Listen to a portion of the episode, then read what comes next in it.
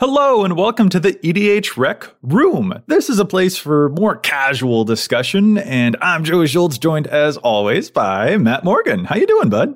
I'm good, Joey. I figured out why dark is spelled with a K and not a C. Why is that? Well, you, you can't see in the dark, so I that's made sense. That's so good. It only oh, made man, sense. It, al- it almost frustrates me how good you get me with these sometimes. I'm also joined by Dana Roach. How you doing, bud? Um, I have a trivia question for you here, Joey. I'm afraid of what this is going to be, but go ahead. Hit me with it. What have we had more of in the month of February? Bans or secret lair drops? Ooh.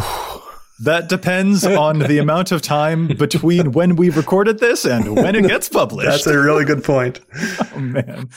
Anyway, we're here just sort of chatting. We we were kind of talking a little bit about basically our favorite play styles. Um, you know, I really love graveyard stuff. Matt loves the combat step. Dana loves doing his taxes while he plays.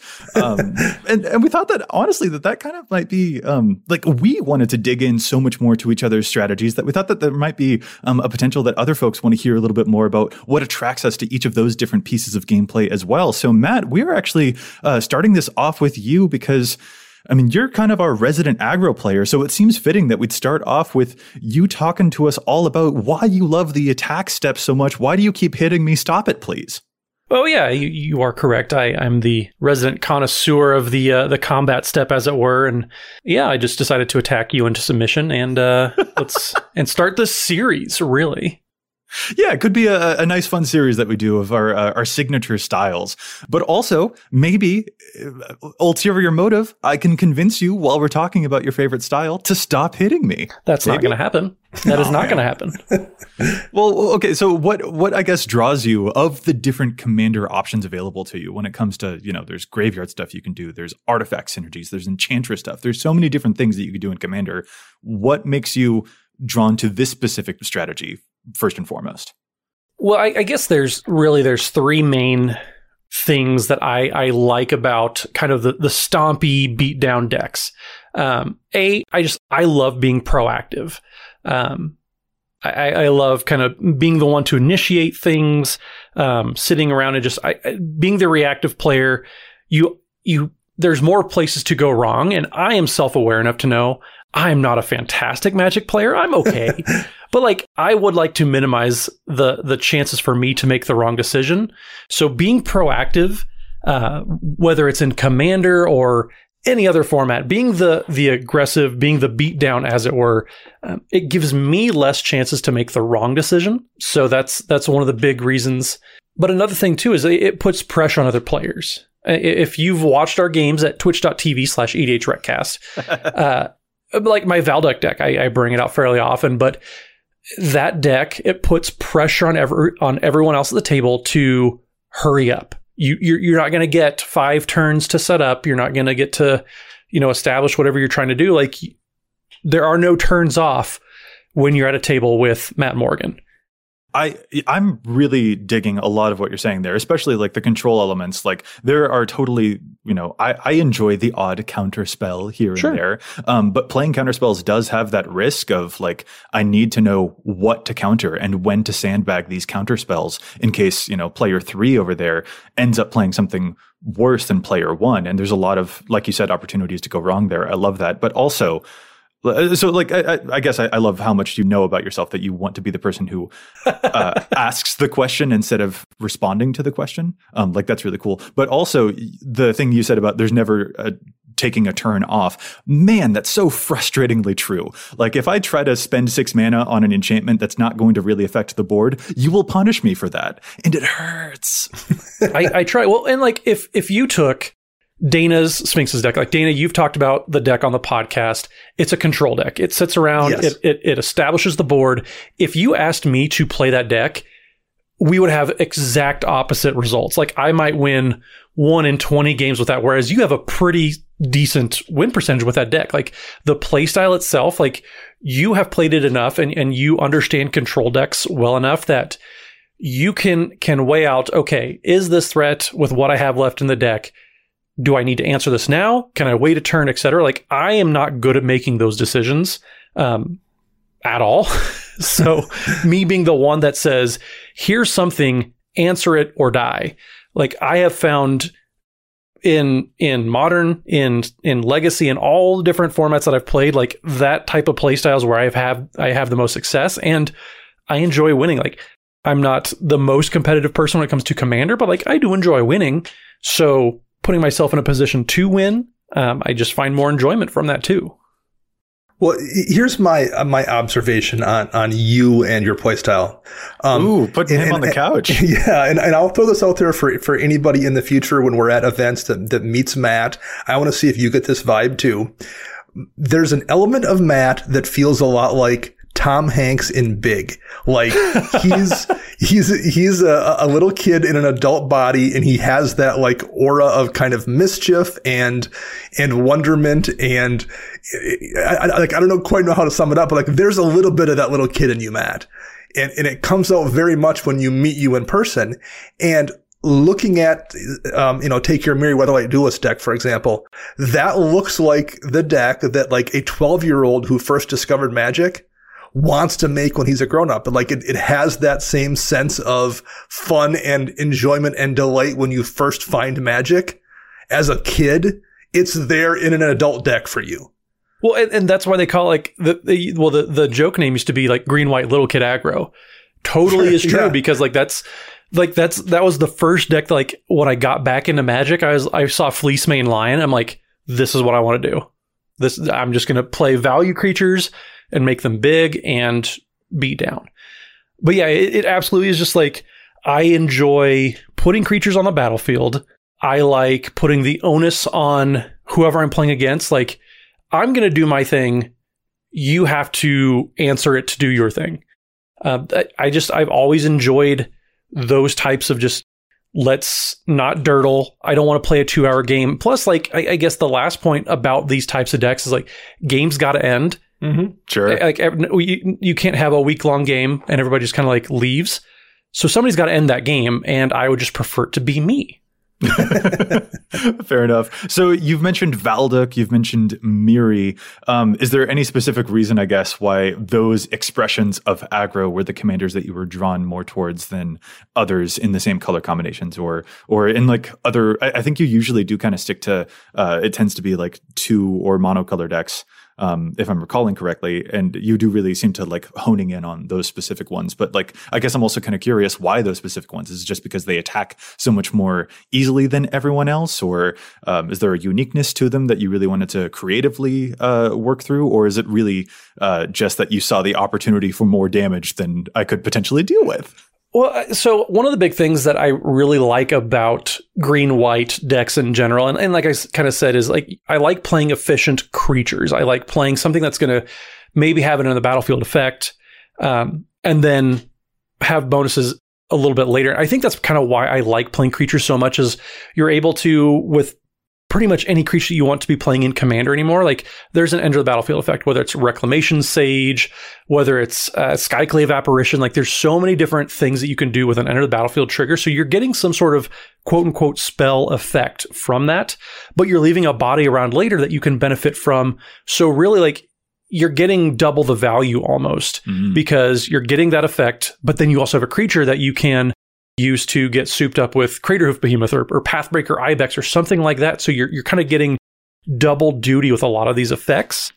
And I, I've just always been kind of frugal, I guess. So like if I can find a way to get extra value from something that I'm doing, why not do it in Magic too? And that's where my Mirri deck especially, uh, I, I almost am toying around with the, like, do I want to make it a Panharmonicon deck? I know blue-white is kind of the flicker colors, but like there are so many good E T B effects in green-white that like, why wouldn't I want to double a Craterhoof Behemoth? Why wouldn't I want to double uh, the the draw triggers from the Great Henge? Because that is a enter the battlefield ability. So like it's, oh, that's gross. It's just fun to to find all these interactions and all these things that I can just like keep multiplying off of. Like, would I like two Aura Shards triggers from my Llanowar Elf coming into play? Absolutely. I think there's also a thing that kind of jumps out to me about the uh, the style that you um, encompass with these different decks. I, I keep coming back to Mirri. It does seem to be like your very signature deck at this point, but like you were kind of the master of onboard tricks that I still can't respond to effectively. um, yeah. Like you'll you'll slam down the Scavenging Ooze and you'll be like, what about it? Like I know what you can do with that, and you are it's so good. Even though it's like, it's not sneaky. I really enjoy that sneaky style. And you're just like, no, it is here. Or there's a Pathbreaker Ibex on the battlefield now. You have one turn to respond to this yeah. thing. Yep. Um, and like, I know that. I see it coming. And yet you have still totally browbeaten us because you're putting us into this almost catch twenty-two of things that are, they're so efficient, even though we can see it coming. The onboard tricks are just so intense. And I think that's also, I don't know if I'm kind of rhapsodizing about this a little bit too, but like have, well it's just that I'm thinking about those tricksy styles. Like I expect a control deck to be tricksy, so when it is tricksy I'm like, well yeah, it's a control deck. But when you are tricksy in an aggro deck, it makes those moments even more unexpected and potentially even more impactful, because those are not the types of tricks that I expect from an aggro deck the way that a control deck would do. And you just have a, a great way of doing that. It's all above the table. It's all right there in front of me. And it still is totally crushing. And that's just such an awesome tip for aggro players, I think. Well, and, and I know, uh, like, I like... There was a game, I don't remember what game it was or what deck it was against of Dana's, but I had a Selfless Spirit on board and he just kind of like sat there and was like, I mean, the Selfless Spirit is going to stop me from, like, any answer I have for the rest of your battlefield, like, depends on the Selfless Spirit going away first. And, like, there, there are so many different ways that you can set that up where, you know, and like you said, Joey, like, you're, you're putting pressure on the battlefield. You're, you're, you're being very proactive. You're saying, here's what I'm doing, uh, what do? But then also, like that, like you said, it, it makes those, those tricky moments that you do happen to pull out all that much more impactful.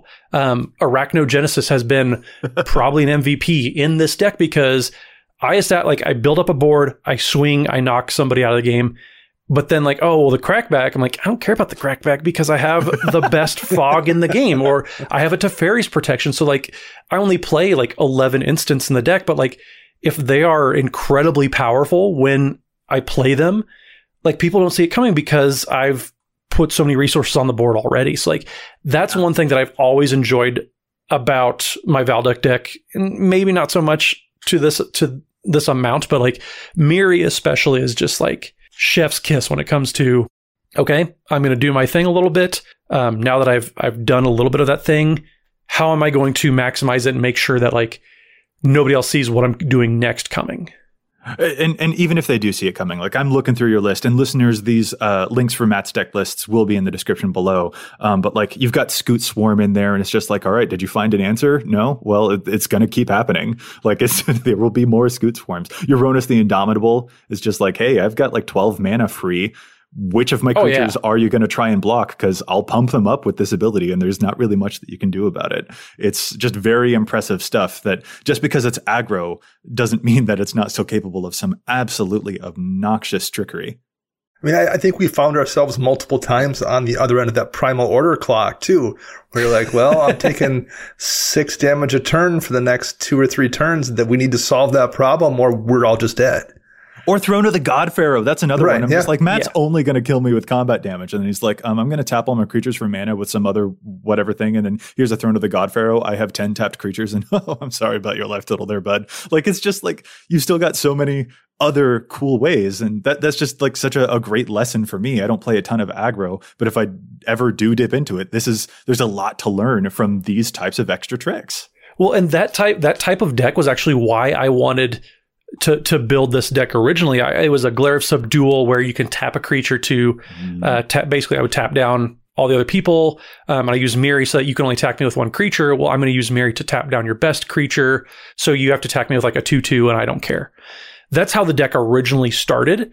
Um, and there were a bunch of like Convoke abilities in there, but now it's like Cryptolith Rite and like I'm just going to turn things sideways for the most part. But then like, it, yeah, Throne of the God Pharaoh is insane, but then like you have the mana dorks that turns into a Harvest Season and I get six lands. Like there's so many cards that just incidentally benefit. Like it it's not a dedicated like tap down control deck, kind of like what it originally was. It's definitely more of a, a aggro deck, but like there's still cards that benefit that like I'm surprised don't see more. Like I know we we kind of were like, eh, Harvest Season, eh. But like the more that I've played Harvest Season, the more I love it. The more that I play March of the Multitudes, oh, you only have three blockers? No, you have six blockers now. The more that I've delved into this deck, the more that I've I've grown to appreciate it. And like, yeah, Primal Order, like Dana, that was a challenge stats of yours. So really, you're killing yourself whenever I play right. this card. that that and the fact that I only have like, you know, eight basics in my entire deck. Well, that too. Yeah, it just, it does speak to, like, those cards might not be good everywhere, but you've made them good here. That speaks to the level of expertise that you've got with stuff uh, here. And I mean, even just Mirri preventing people from being able to block efficiently is just like, that's an onboard trick, but like, good luck everybody else. This is such a Uh, a house that you have to deal with. And like you mentioned, this is the thing that we all have to answer first before we are able to play. And that's really important. Like, there are a whole bunch of us, I think, in Commander that can kind of get a little bit too laid back. Like, oh, I've got the first six turns to develop my strategy. No, I'm you sure don't. No one's going to. And that's exactly it. You, you don't. You're like, yeah, math is for blockers, but guess what? You can't block. Yeah. Well, and, and Mirri just is such a great offensive and defensive tool. And I, I just, It it stinks that like she's not that popular among Selesnya commanders. Um, she's definitely got that pre-con effect of people see it as a cat deck, and that's what the uh, the stats on E D H Rec show. But man, it is it is such a fun just combat control style of deck, and it's I, I just man there I could go on for so long about just all the fun little interactions that I've built into the deck. Um, but yeah, it, it's just it's terribly underrated, and I'm very glad that like. I found this commander that just spoke to like the the casual, like, I'm just going to do these fun things to make me feel feelings. And if I could play a competitive deck, it would be something like this. But yeah, I'm I'm just very glad Mirri exists as a card, even though she is a cat. I'm a dog person, but... you you found a cat that spoke to your inner uh, Tom Hanks from Big. There it is. There it is right there.